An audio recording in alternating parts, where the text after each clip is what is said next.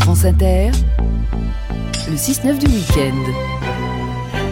Patricia Martin, pour votre Oui, revue des expos, vous nous emmenez ce matin à Évian-les-Bains, car il y a une exposition à voir là-bas, ça s'appelle Les derniers impressionnistes, le temps de l'intimité. C'est jusqu'au 2 juin au Palais Lumière, précisément, à Évian-les-Bains. Eh bien, vous en parlez ce matin avec le commissaire scientifique de l'exposition, Yann Farino. Bonjour Yann Farino. Bonjour Patricia.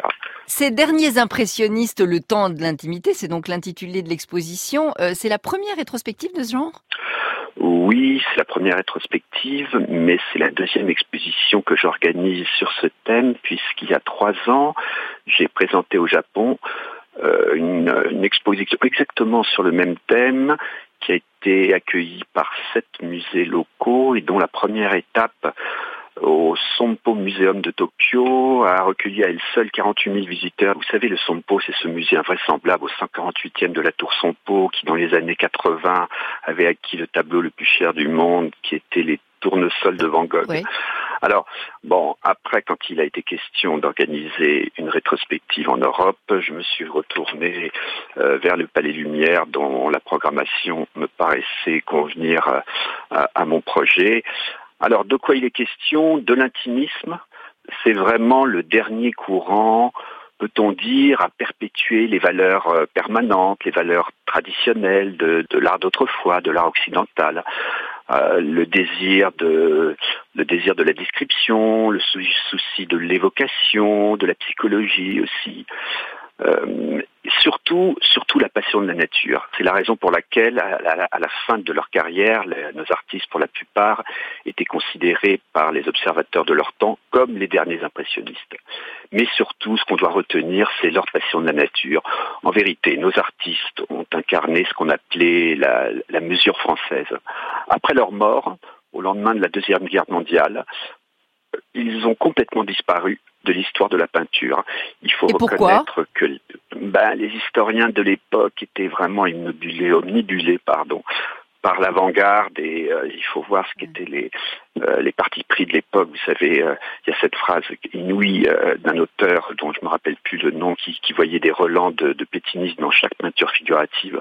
Alors quand on part de là, bien sûr, bon, ça, ça n'est plus très facile. Mais on veut Mais des noms, on veut des noms. Est-ce qu'aujourd'hui ces noms-là nous disent quelque chose? Bah oui et non.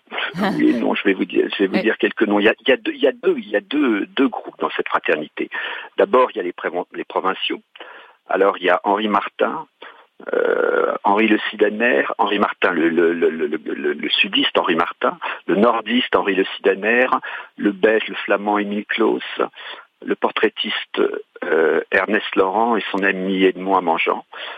Euh, ce sont des artistes qui ont fait leur propre usage de la touche, la touche qui, avait popularisé les maîtres de l'impressionnisme. Ce sont des artistes qui avaient travaillé dans leur jeunesse, euh, pour quelques-uns d'entre eux, avec Georges Seurat. Mais comme vous savez, Georges Seurat euh, était l'initiateur de, ce qu'on a appelé le divisionnisme, le néo-impressionnisme. Par- pardon de rentrer dans, dans- dans ces détails, mais c'est assez important. Euh, Georges Seurat avait cet esprit systématique qui l'a poussé à, créer ce, néo-impressionnisme qui voulait associer des touches simultanées mais opposées pour euh, pour avoir les, des, des- harmonies les plus euh, les plus patentes si on peut dire alors que nos artistes plus poètes euh, cherchaient dans, dans cet usage de la touche euh, une sorte de de- d'atmosphère de tremblement une manière de suggérer c'est la raison pour laquelle ils ont été si forts dans le portrait et dans le paysage et d'un autre côté pour Oui. en terminer avec, Pour en terminer, parce qu'on n'a plus beaucoup de temps.